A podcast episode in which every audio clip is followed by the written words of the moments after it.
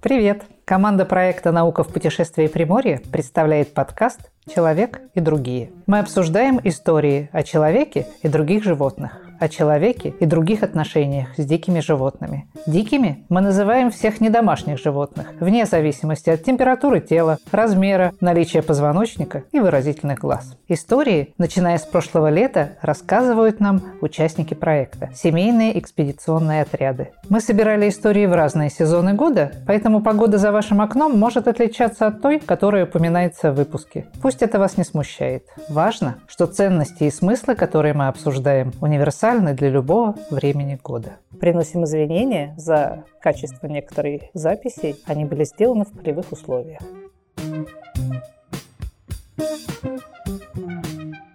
У нас последняя последняя история в этом сезоне. Будем говорить о змеях. Мы решили поговорить о змеях, потому что это группа животных, которая вызывает сложные отношения. Как мы можем сделать так, чтобы мы могли существовать вместе. Я считаю, что для людей замечательное свойство быть предельно аккуратными с опасными группами животных.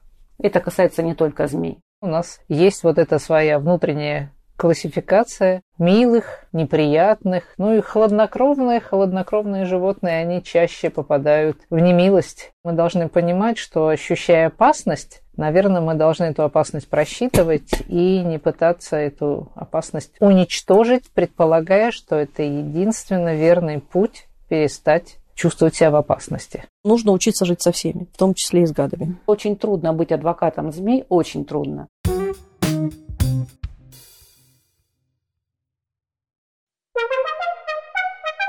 Ирина Маслова, старший научный сотрудник ФНЦ «Биоразнообразие ДВО РАН». Многие помнят и знают этот институт как биолого-почвенный институт. Работаю гербетологом много лет. Изучаю амфибии рептилии, а рептилии это в том числе и те замечательные змеи, о которых мы сегодня заговорим. Наталья Малкова, кандидат философских наук, доцент департамента философии и религиоведения Дальневосточный федеральный университет. До этого много лет работала на факультете культурной антропологии. В связи с этим, да, антропология является предметом моего интереса, тем более по специальности. Моя специальность, да, это философия культуры, философская антропология, религиоведение. Поэтому, собственно говоря, никогда антропологию я не оставляла. Мы решили поговорить о змеях, потому что это группа животных, которая вызывает сложные отношения, и мы получали вопросы и истории от участников проекта в путешествии Приморье. О тех сложных ситуациях, в которые они попадали, и как вообще можно было бы поступить, чтобы и змея осталась в безопасности, и мы потому что, в общем-то, в нашем подкасте «Человека другие» мы смотрим на вопросы с обеих сторон, потому что мы понимаем, что взаимоотношения человека и животных диких – это интерес безопасности и жизни, он вообще в плоскости одних и других лежит. Вся группа животных, которые вызывают, называется гады. Ирина, как вы влюбились в гадов и вообще какое у вас лично профессиональное отношение с этой группой животных? Дело в том, что я не только работаю в ФНС концепция биоразнообразия сама полностью влюблена во все биоразнообразие. И гады, как ранее это была в квалификации Линнея, змеи назывались гадами. Это не было ругательным словом, это совершенно, в общем-то, нормальный термин биологический. Это один из представителей биоразнообразия. А любой объект, когда начинаешь глубоко изучать, ты понимаешь его красоту, его уникальность, неповторимость, я приведу пример не из гадов. У меня знакомый паразитолог, девушка Юлия, которая восторженно говорила, боже мой, у бычьего цепня, вы посмотрите, какие замечательные коготочки у него расположены на передней части тела, какая красивая архитектура, как он прекрасен. То есть можно увидеть прекрасное даже в бычьем цепне. Наталья, для того, чтобы увидеть прекрасное, необходимо ли вообще формирование какой-то эмпатии между объектом, который выглядит не очень приятно? Интересный вопрос, да, потому что поскольку я еще некоторое время работала, например, в ОНШ, да, это средняя школа при ДВФУ, и там тоже есть коллега, который безумно обожает простейших, и она говорит, что красивее их никого на свете нет, но это, с одной стороны, предпочтение личное человека, да, а с другой стороны, это наша человеческая, да, скажем, готовность воспринимать определенным образом некоторые вещи, которые для нас неприятны, да, змеи, к сожалению, или там, к счастью, да, но вот в нашей культуре это то, что ассоциируется с неприятным, да, это то, что мы не готовы воспринимать, как, э, например, это будет характерно для азиатских стран. И вот, в частности, у Клакхана есть работа, которая называется «Зеркало для человека». И там он вначале как раз приводит э, пример, как э, жена одного из американских дипломатов угощала своих гостей бутербродами. И вот после того, как съедались бутерброды, причем гости говорили, что вкуснее таких бутербродов с курицей они в жизни не ели,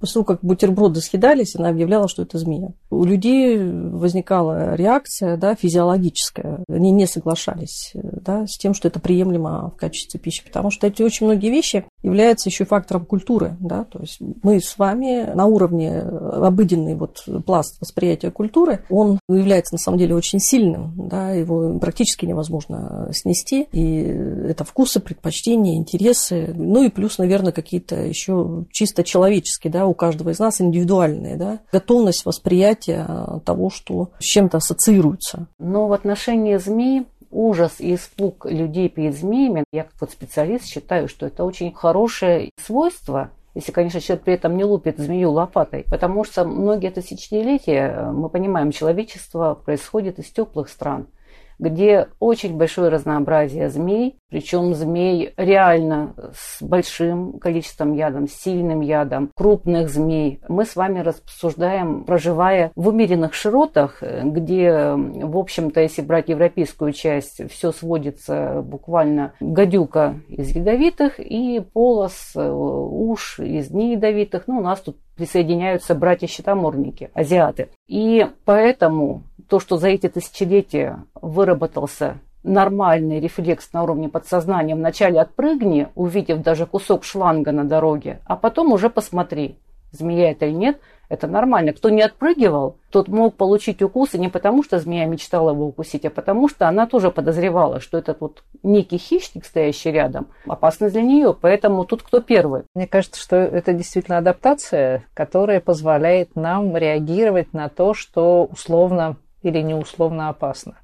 То есть э, я змей вообще боялась очень долго. И я думаю, что просто детям обычно родители объясняют, кто опасен, кто не опасен. Но, с другой стороны, все равно у нас есть вот эта своя внутренняя классификация милых, неприятных, ну и хладнокровные, хладнокровные животные, они чаще попадают в немилость, чем теплокровные животные, глазастые. Как человек, вот видя эту опасность, выбирает, как действовать, убежать или убить? На самом-то деле человек хранит опыт да, человечества. И за наше с вами длительное существование мы, конечно же, выработали определенные культурные нормы. Конечно же, этому нужно обучать в том числе после реакции да, первой опасной, нужно действовать в соответствии с нормами. Это ни в коем случае, конечно же, не проявлять никакой агрессии, никого не гладить, никого не трогать и понимать, что мы являемся частью экосистемы, да, и в этой экосистеме у каждого жучка, паучка и клеща, независимо от того, приятен нам или неприятен, есть э, определенная позиция, потому что мы все взаимосвязаны.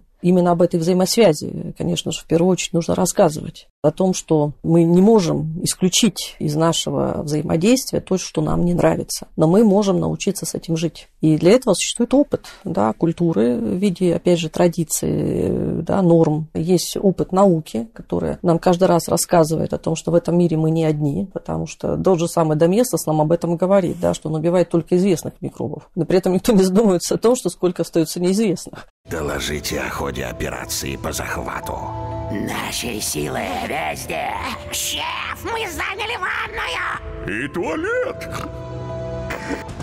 Ah! Благодаря сочетанию чистящих и дезинфицирующих молекул Доместос Ультрагустой устраняет микробы и грязь на всех поверхностях вашей ванны. Да, и насколько вы уверены в том, что вас Доместос вообще спасает. И стоит ли вообще его литрами лить с верой в то, что нас спасет. Потому что на место одних да, придут другие, и эти другие могут быть еще страшнее. От чего мы отказываемся, да, и с чем мы не хотим научиться жить. Нужно учиться жить со всеми, в том числе и с гадами. На самом деле, ну, не считая вот эту первую реакцию это кто. Дальше люди довольно делятся на несколько категорий довольно четко. У меня масса знакомых людей, которые к змеям реально относятся к симпатии. То есть это не наигранно, это в самом деле они считают, что это симпатичные, интересные существа. Если у биологов это нормально, в общем-то у студентов это замечательно, или у некоторых школьников с биологическим вектором жизни, то вот, например, в одной из школ Ханкайского района меня поразили слова директора школы, когда у меня студенты выловили несколько змей во дворе школы, и причем не только там были не ядовитые, но и ядовитые змеи, и щитоморники.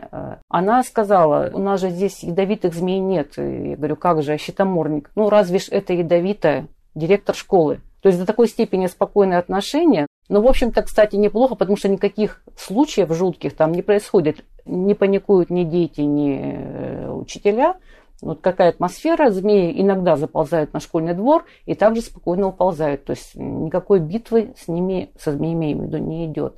Потом категория другая людей. Это люди, которые в самом деле смотрят, осторожно вытянув руки там на расстоянии, фотографируют на телефон, обходят стороной. Замечательно, прекрасно. Потому что вот такая безбашенность, конечно, тоже, вот когда совершенно не боишься змеи, она может привести к каким-то печальным последствиям. Ну и четвертая категория – это люди, у которых они даже не слышат никаких аргументов. Появление змеи у них на физическом уровне им плохо. У всех фобии. Кто-то от пауков, кто-то там от тараканов и еще чего-то. Реальные фобии. При этом неважно, кто это там. Это может быть женщина, это может быть мужчина, это может быть очень брутальный мужчина. При виде любой змеи он бледнеет и начинает там саперной лопаткой, чем угодно ее колотить, и он не может с собой ничего поделать. К сожалению, есть и такая категория людей. С ними, конечно, труднее всего приходится им объяснять, что змея в этот момент бледнеет не меньше, чем они, потому что воспринимает нас не как пищевой объект, естественно, гигантских размеров, а как страшную опасность. Мы для нее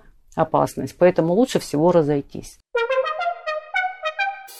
Я хотела буквально фрагмент истории зачитать, после которой было у нас в социальных сетях прошлым летом обсуждение. Участвовали мужчины, которые на нас подписались, но они, собственно, они вот не из нашей основной целевой группы, семейной аудитории, но они очень хорошо показали вот эту вот ситуацию отношения к змеям. И отряд летучей рыбы поделился с нами своими наблюдениями, и такое было введение в историю. Я боялась змей с детства. Даже ужи вызывали ужас и желание бежать. Это прошло. Появилась привычка внимательно смотреть под ноги и по сторонам. Убегать уже не хочется, хочется наблюдать и рассматривать. Никогда не возникало желания убить змею. И после этого как раз отряд нам рассказал, как э, он узнал о том, что молодые полозы, детеныши полозов, они маскируются под ядовитую змею. Ну, то есть они рассказали о наблюдении за поведением двух детенышей змей, встреченных в разные дни, но одна была не ядовитая, но вела себя как ядовитая. Ядовитый же детеныш щитоморника вел себя совершенно спокойно и уверенно, не колотил хвостом, не пытался встать в стойку и раздувать капюшон. И вот эта вот история, она э, вызвала дискуссию. И один наш подписчик написал о том, что в детстве мы с другом убили щитоморника забросали его камнями с моста. И уже много лет, я сейчас, когда вспоминаю эту историю, я испытываю жалость, что так случилось. Она нам не угрожала. Мы ее убили просто ради забавы. Нам тогда было лет 10-12. Бывают иногда ситуации, когда мы размышляем о том, верно ли мы отреагировали. Вот эти паттерны поведения, они у нас ведь меняются в течение жизни все-таки. Они, опять же, зависят от нашего опыта, от наших знаний. И вот эта вот история, конечно, она о том, что часто нам ничего не угрожает.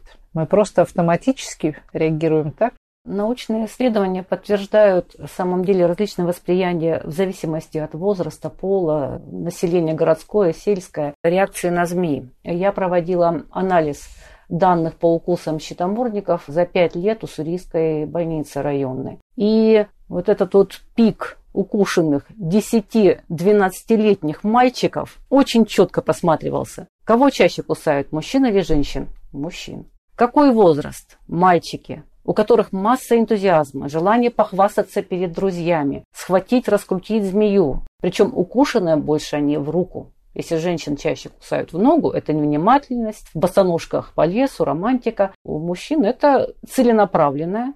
Вот классический пример, я его привожу везде, но он просто блестящий. Когда в нашу тысячекоечную больницу поступили трое молодых жителей города Артем, но это уже 20-летние ребята, которые, хорошо выпив на поляне в лесу, они обнаружили щитомордника. И вместо меча они его кидали друг другу по кругу, а он кусал их по очереди, как мог. Но ему было хуже всех, конечно.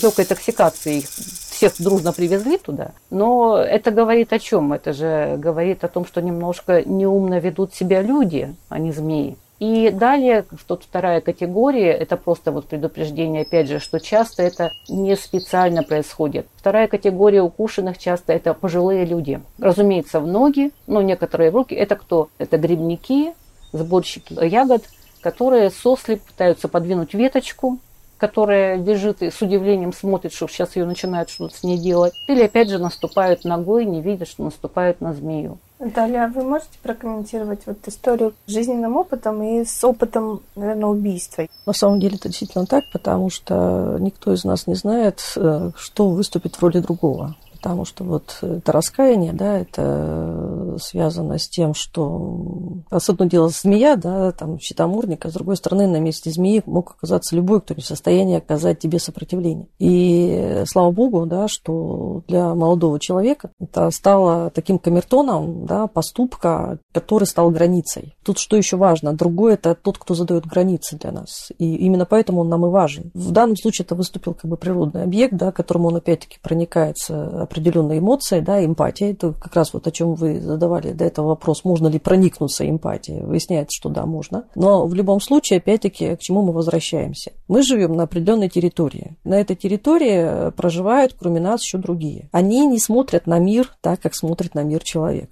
Да? То есть ожидать от животного, для которого все, что делится на опасное и не на опасное, да, куда человек попадает тоже как угроза, потому что большой вопрос, как они нас видят, ожидать от того, что функционирует на уровне инстинктов, разумного какого-то рационального поведения, хотя, как выясняется, человек сам на него не всегда способен, оправдывая это некоторыми подвигами. Поэтому есть определенная территория. На этой территории действуют определенные законы. Если мы хотим прожить на этой территории здорово, счастливо, да, сохраняя э, вот, благополучие и нас, и экосистемы, значит, мы должны соблюдать правила, да, по которым функционирует в том числе и природная среда. И, конечно, знать, что расплата бывает разная, но она бывает за переход границ. Хотела продолжить комментарии, которые были к этой истории. На самом деле там была дискуссия как раз молодых мужчин. Один из них пасечник. Он сказал, что я вообще очень хорошо отношусь к полозам. Но когда ты в лесу ставишь пасеку, и ты понимаешь, что вокруг щитоморники,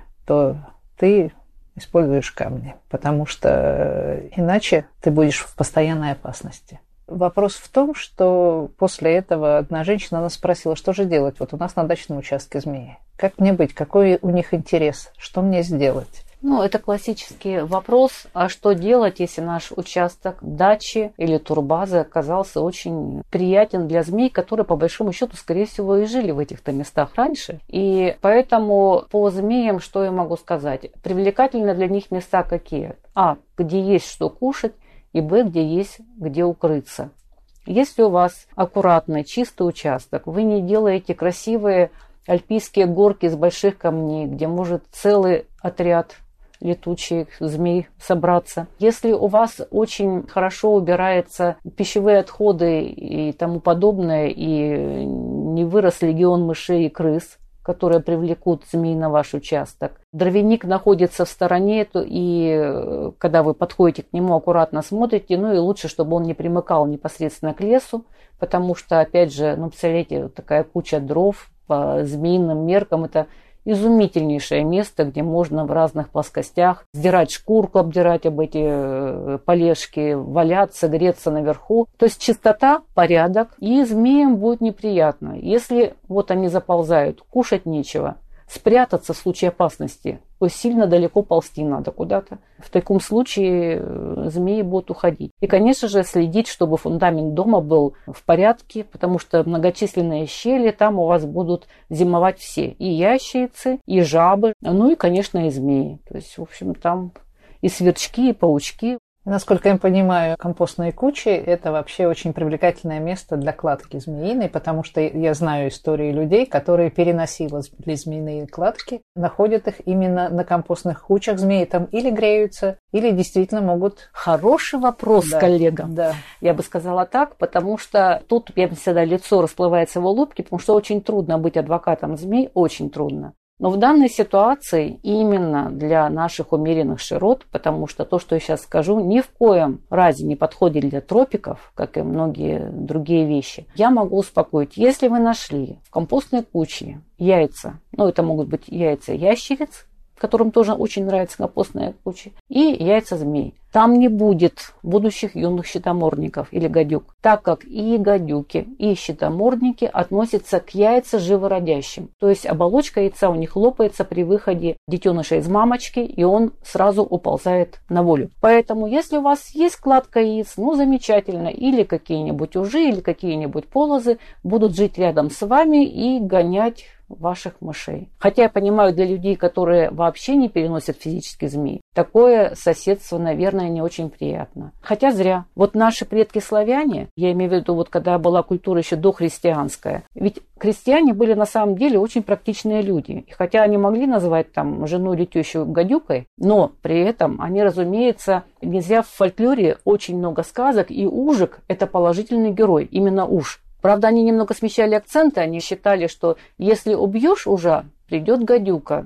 Надо, чтобы он жил. На самом деле там нет такой смены караула. Гадюка, уж, а просто-напросто, если живут уже ужи поселились, то пищевая ниша заполнена. Уже гадюке просто нечего делать, корма подъедаются. А вот если убьешь ужа, то тут уже вариант на 50 на 50. Или другой ужик приползет, а может приползет гадюка, потому что еда, мыши, крысы никуда не делись. Свято место пусто не бывает. Поэтому ставили ужам и тарелочки блюдца с молоком и называли, что это дух так называемого дворового, домового, а есть такой еще дворовой. И, в общем-то, относились к ним достаточно с большой симпатией. Я просто хотела, чтобы вы уточнили для наших слушателей, что в Приморском крае сахалинская гадюка проживает. Только в северных районах. На территории Хабаровского края заходит в Якутию, Амурская область. А у нас главные вот из ядовитых змей виды, которые обитают, это два вида щитомордников, уссурийский и средние. Они занимают те ниши, что и гадюка. Мы как бы уже частично об этом сказали, да. да, что есть азиатские, да, там традиции, есть, скажем, европейские традиции. И вот опять же Рина уже говорила, что был период до христианства. Понятно, что отношение к змею, да, в христианской традиции искусителя, он, конечно же, накладывает свой отпечаток и на остальных. Я там как-то, уж позвольте приду пример, имела неосторожность в одном обществе сказать, что мне неприятны змеи. На что мне сказали, это память Евы вам заговорила.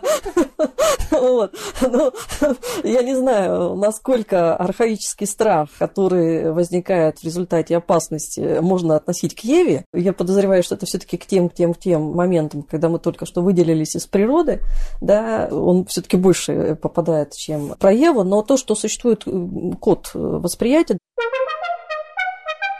я выросла, ну вот у нас в школе живет полос двухметровый, который выползает когда ему вздумается. Уборщицы заслоняют его стульчиками, чтобы вот дети в этот момент не входили на эту территорию. И это длится уже, ну, мне уже очень много лет, да, и это было в моем детстве, теперь это продолжается в детстве других ребят. Его никто не трогает. Вот он, мы признали все, что он там живет. Он не опасный, но чтобы его никто не тревожил, уборщицы прибегают к такому методу. Нужно иметь в виду, да, что, опять же, вот в музее, точнее, вот наша Приморская картинная галерея, там привезли оружие, и оружие там с разных стран, и опять же мы там видим символику змеи, да. Но эта символика, да, она уже оторвана от природной составляющей, да, то есть змея, конечно же, везде будет означать мудрость. То есть мы никуда от этого не можем уйти. Но другое дело, когда я встречаю змею в реальности. А еще другое дело, когда я не могу отличить ужа от щитомордника, да, или гадюку. Нужно понимать, что есть архетипы, да, есть символы, есть реальность. Да, и это все про разное. Угу. Потому что в реальности это техника безопасности. Это твоя ответственность перед собой. Потому что змея видит мир не как видит человек. И ожидать от нее какое-то размышление о том, опасно вы или не опасны, если у вас что-то там в руках, тоже нет никакого смысла. Если она вас воспринимает как опасность, она будет вести себя обороняться. По поводу восприятия змеи и опасности. Как опасность, на самом деле, просто когда человек идет по дороге, она не воспринимает вообще. Это нечто. Может копытный, а может хищник. Что-то идет по дороге. И можно перешагнуть через змею. Змеи затаиваются. Если они не успевают сбежать, у них затаивание «я ветка». И все. И она не будет, хотя это будет в миллиметре от ее тела, но если идет движение, она лежит затаившись. Но если человек встал перед ней, она уже не может убежать, она не может повернуться к нему спиной. Потому что если он встал, значит, он точно не копытный, а хищник, который увидел еду. Убегать она не может, потому что подставляет свой несчастный беззащитный затылок куда, конечно же, человек прыгнет и вцепится зубами. И у нее начинается бегство нет, нельзя. Затаивание я веточка не прокатила. Значит, ядовитая пускает в ход зубы, обороняясь, защищая свою жизнь змеиную. А не ядовитая изображают из себя ядовитых, считая, что вот этим они человека, точно не человека, они не понимают человека, могут напугать вот этот непонятный объект, который явно им заинтересовался. Но, наверное, важно все-таки стараться быть, ну, не совсем экспертом, да? Ну, то есть, если мы говорим, опять же, про паттерны поведения, про то, как нам делать так, чтобы люди змей не боялись, конечно, хорошо, когда ты что-то знаешь про них, и когда ты хотя бы, понимая их поведение, понимая их э, возможности прикидываться веточкой, шлангом или ядовитой змеей, понимать все-таки, как они отличаются. Была интересная мысль у Натальи по поводу того, что нужно знать, и, и мы же вот живем здесь, на краю на стыке. Но мы же матрицу европейскую прикладываем ко всему. Березка, угу. ежик к змеям относится на 100%. Процентов наверное, 70 людей делят змей на два типа, ну вот сельских жителей. Уж и змея. То есть уж это не змея, это не ядовитая. И под ужом у нас играет роль мужский полос чаще всего, на 99%. Узорчатому полозу не повезло. Он такой никакой, что его принимают за щитомордника, страшную змею-медянку там, ну это вообще мифическое тут у нас э, существо для приморья. А змея это все, что ядовитое. Ну, или могут назвать гадюкой. Когда ты не знаешь мира, где ты живешь, когда ты не знаешь обитателей, не знаешь растения, ты все время будешь полуглухой, полунемой, полуслепой. А вот различать, конечно, их трудно. Они очень сильно подражают друг другу. И только красавец Амурский полос, который в Хабаровском крае, черный, двухметровый, ни одна ядовитая змея близко не дорастет. Они все коротыши, меньше метра. Они маленькие, что гадюки, что щитомордники. Но тут уж промахнуться невозможно. Ирина рассказала достаточно интересный э, и важный, кстати, момент, да, что тогда, когда мы не различаем, мы мифологизируем. И если мы мифологизируем, значит опасность будет более серьезная, чем в том случае, если мы все-таки различаем. Да? И посмотрите, миф э, да, передается из поколения в поколение. Мне потому что так говорил дед, и мне потом также говорил отец. Да? То есть вот это устное предание оказывается гораздо сильнее, чем э, восприятие разумное, скажем так, рациональное, да, рационализировать действительность. Да, у нас легенды – это просто классический букет. Это первое, что змея, увидев человека, у нее нездоровый блеск в глазах появляется, она начинает колесом катиться за человеком, ну и большой шанс, что докатится, догонит и укусит. Первое. Второе, есть змея-пятиминутка. Пять минут, и ты труп. Третье, говорят о медянке, которая у нас обитает, хотя медянка это европейский вид. Но тут в роли э, медянки выступает узорчатый полос, о котором я упоминала ранее. У него э, фантастическая вариабельность окраса. Он может быть и оливкового оттенка, и серого, и кирпично-красного. И вот те, которые уходят в красные тона,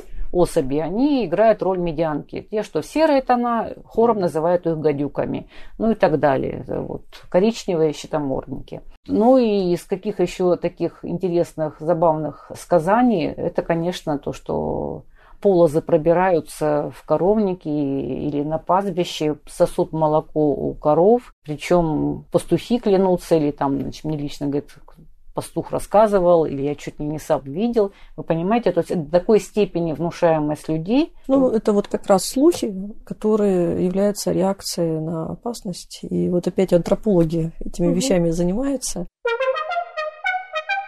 А я вам хотите расскажу про любовь. В девятнадцатом году на скворечник в Тигровом. Высота, Ирина Владимировна сказала, Ирина сказала, что такого вообще не наблюдал никто. Статью Высота написали. 6 Высота 6 метров скворечник. Скворцы уже улетели. Мы приехали, я смотрю, говорю мужу, слушай, Серега, какая-то палка торчит из скворечника. Вечером мы приехали. Утром я вижу, как из скворечника выползает Амурский полос.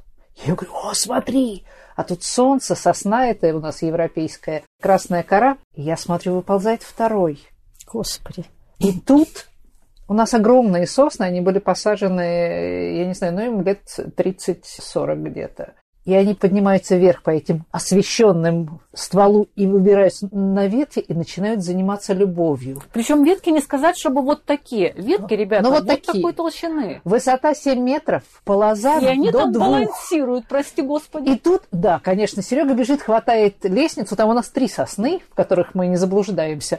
Поставил лестницу на соседнюю сосну, начинает снимать, и тут они, занимаясь любовью, один срывается, а второй держится кончиком хвоста за эту ветку. И это была такая красота. Мы это все сняли на видео. На следующий день они запол... Ну, потом они уползли опять в скворечник. Потом, видимо, самец ушел, а самка ушла дня через два. Это была фантастическая красота. Вообще. Нигде в литературе я не нашла информации о, пардонте, любви в висячем положении акроматическом, без опоры практически. Потому что, ну, Все время на земле происходит. То есть да. или земля, или крыша сарая, ну Да. какая-то плоскость, Да. но, но вот Вот так. интересно, какая причина вынудила э, заползти?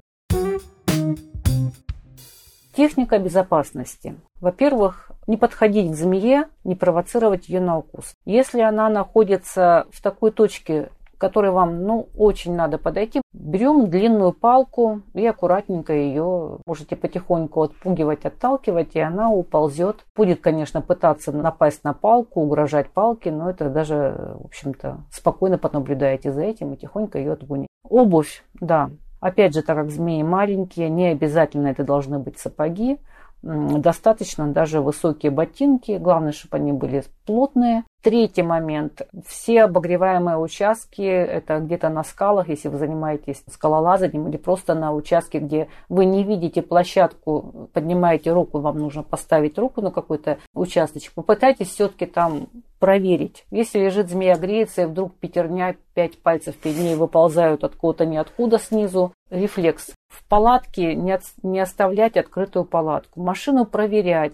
Для змеи что-то теплое, особенно в холодные ночи, если вы выезжаете на природу поздней весной или ранней осенью, когда ночью уже прохладно и днем тепло, ваша машина, согревшаяся за день, будет замечательным укрытием для змеи. Обувь, если вы оставляете возле палатки, утром проверьте. Ну, особенно упавшие сапоги. Человек должен всегда задавать себе вопросы, да, и основные это вопросы, это наши философские, которые вынуждают нас философствовать. На самом-то деле они связаны с признанием, в том числе и нашего невежества, да, и по большому счету, вот э, всю нашу беседу мы как раз-то и говорили о том, что мы оказываемся в ситуации опасности. Почему? Потому что мы невежественны по отношению к тому месту, в котором мы живем, потому что мы не знаем, собственно, особенности экосистемы, да, региона. В результате мы оказываемся в опасности. Поэтому, конечно же, отношения с природой это, это отношения этические, да, должны быть. Потому что мы те, которые занимаем определенное место, да, вот в целой цепочке. И есть те, кто на мир смотрит по-другому. С одной стороны, и по большому счету все философские книжки, они про это, про задавание неудобных себе вопросов.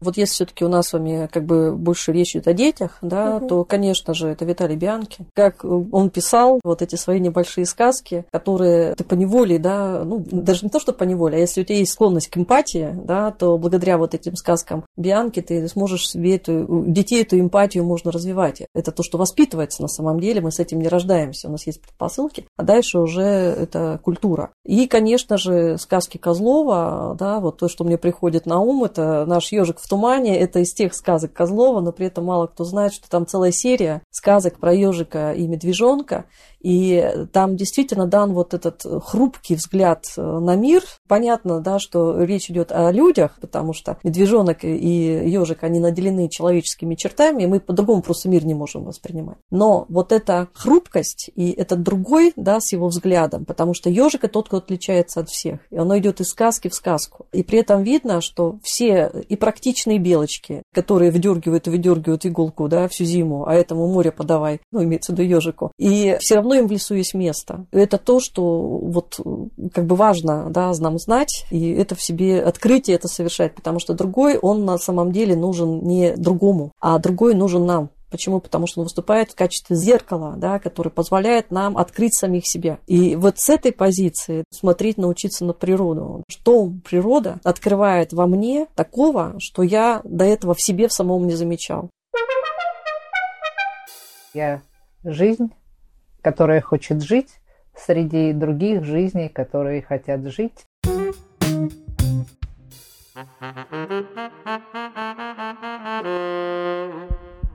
Спасибо, что дослушали выпуск подкаста «Человек и другие». Предлагаем продолжить обсуждение истории в семье, с друзьями, в наших социальных сетях или в комментариях прямо под выпуском. Если вспомните свою историю про встречи, соседство или помощь диким животным и будет желание поделиться, напишите нам. Ваши истории помогут создавать новые выпуски. Ссылки на наши контакты и материалы для погружения в тему оставляем в описании к выпуску. И, пожалуйста, не забывайте ставить оценки, это важно для нас и помогает проекту развиваться. Thank you.